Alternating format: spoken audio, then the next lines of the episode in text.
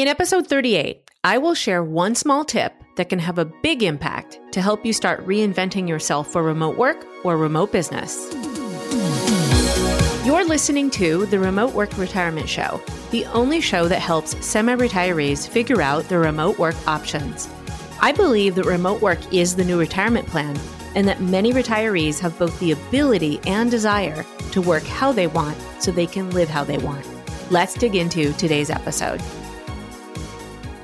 Today's short but actionable episode is brought to you by Remote Work School.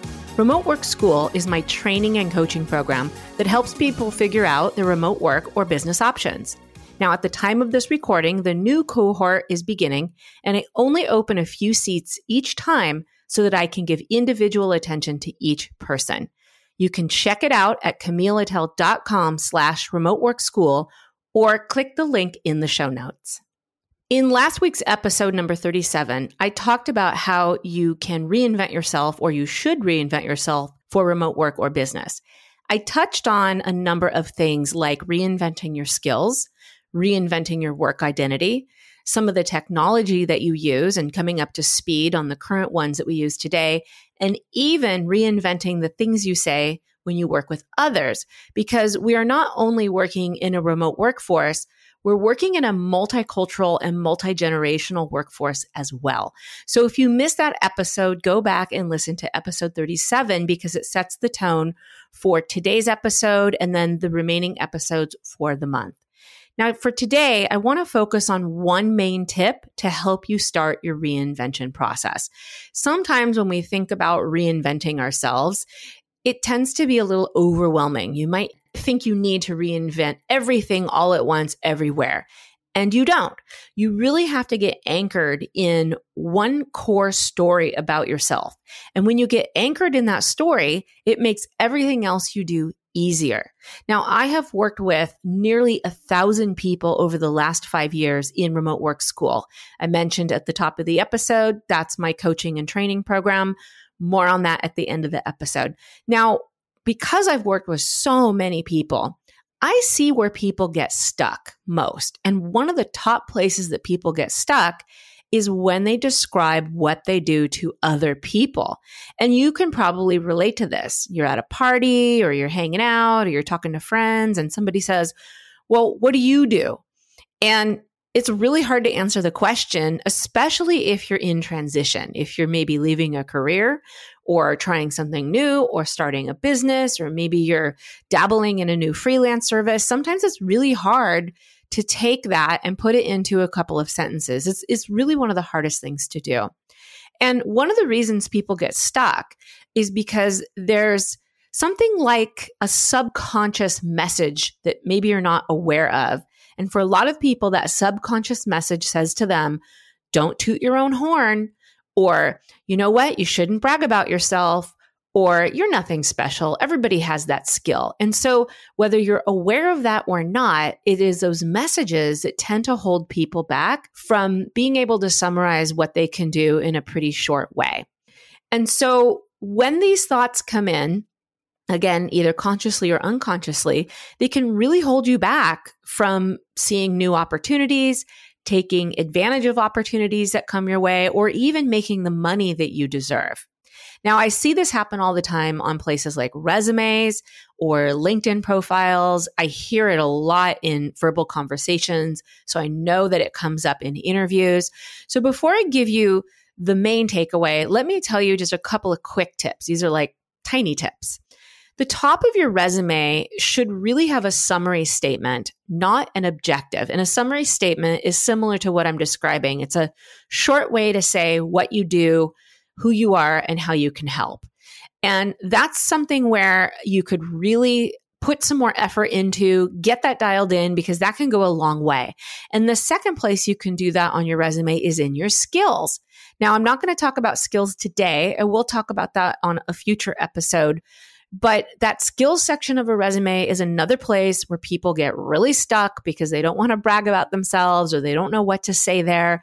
But it doesn't take much. You just need a few key skills and just getting them down on paper can really make the difference in how potential employers see you, how potential clients see you, and even how potential partners and collaborators might see you if you are going into business for yourself. And I mentioned LinkedIn, so the same thing applies with LinkedIn is you want to you want to be able to describe yourself in short, clear ways in writing. Now, where people really get stuck is when they talk about themselves in conversations and in interviews. And you may have heard this be referred to as your 30 second elevator pitch or even 20 seconds because, you know, shorter is better these days. But I'm not talking about that. I'm not talking about a pitch where you pitch yourself to somebody because when you think about it, pitching yourself to somebody makes it all about you. And it's not really supposed to be all about you. And I'll give you an example of this in a moment. But that's kind of what people think it is, right? It's like you're stuck in an elevator and you only have a few seconds to tell somebody about you.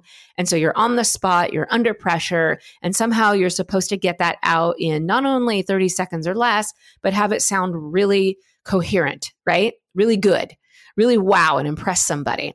Well, that's a lot of pressure, and most people will crumble under that pressure. And I want to give you an example of what not to do because this is what most people do. Somebody says, What do you do? And for this example, let's pretend that I'm a project manager or I'm applying to a job to be a project manager. And somebody says, Well, what do you do? Tell me about yourself. And here's what not to do I might say something like, Well, I'm a project manager. I've been a project manager for 20 years. I'm really good at organizing and planning things. I'm very detail oriented. I can work in any environment. And my top skills are time management and meeting deadlines on time, all with a smile. Of course, nobody would really ever say it that way, but you get the gist. Now, maybe you heard that and you thought, well, that sounded pretty good. It wasn't bad, especially off the cuff, and it was certainly less than 30 seconds. But what I just mentioned, the summary of that it really was all about me. I didn't say anything about the other person. I didn't say anything about what the employer or that potential client is struggling with. I didn't connect my skills to what they do or what they hope to achieve. And that all feels like a lot of pressure to most people. So I want to give you an alternative. And at first, this might sound I don't know, a little forced, but bear with me because it's only going to feel forced or sound forced the first time. But once you hear it and once you practice it, it'll start to become more natural. So, again, same scenario talking to somebody, I'm really interested in a project management job. And here is my, I'll call it pitch for lack of a better word, but here's what I would say. I need to give you more context. In this example, I'm already aware that the employer or the client is looking for a project manager to help them create a digital product. Okay. So they ask me the question and I answer. One of the most challenging things for people who want to create a digital product is getting started. You know, ideas can be so overwhelming, way too many decisions to make, which keeps people stuck and then never putting their ideas into action. That's where my proven project management track record can really help you get over the hump. We work together and I will help you bring the best of your ideas and turn them into the digital product you keep thinking about, but you never seem to have time to create. And my ability to plan and organize and collaborate with you will get you to the finish line. So I don't know if you noticed the difference. One maybe sounded a little bit more markety than the other, but the second one was way less about me and far more about the other person. Now, to be able to do that, you certainly have to do a little bit of research.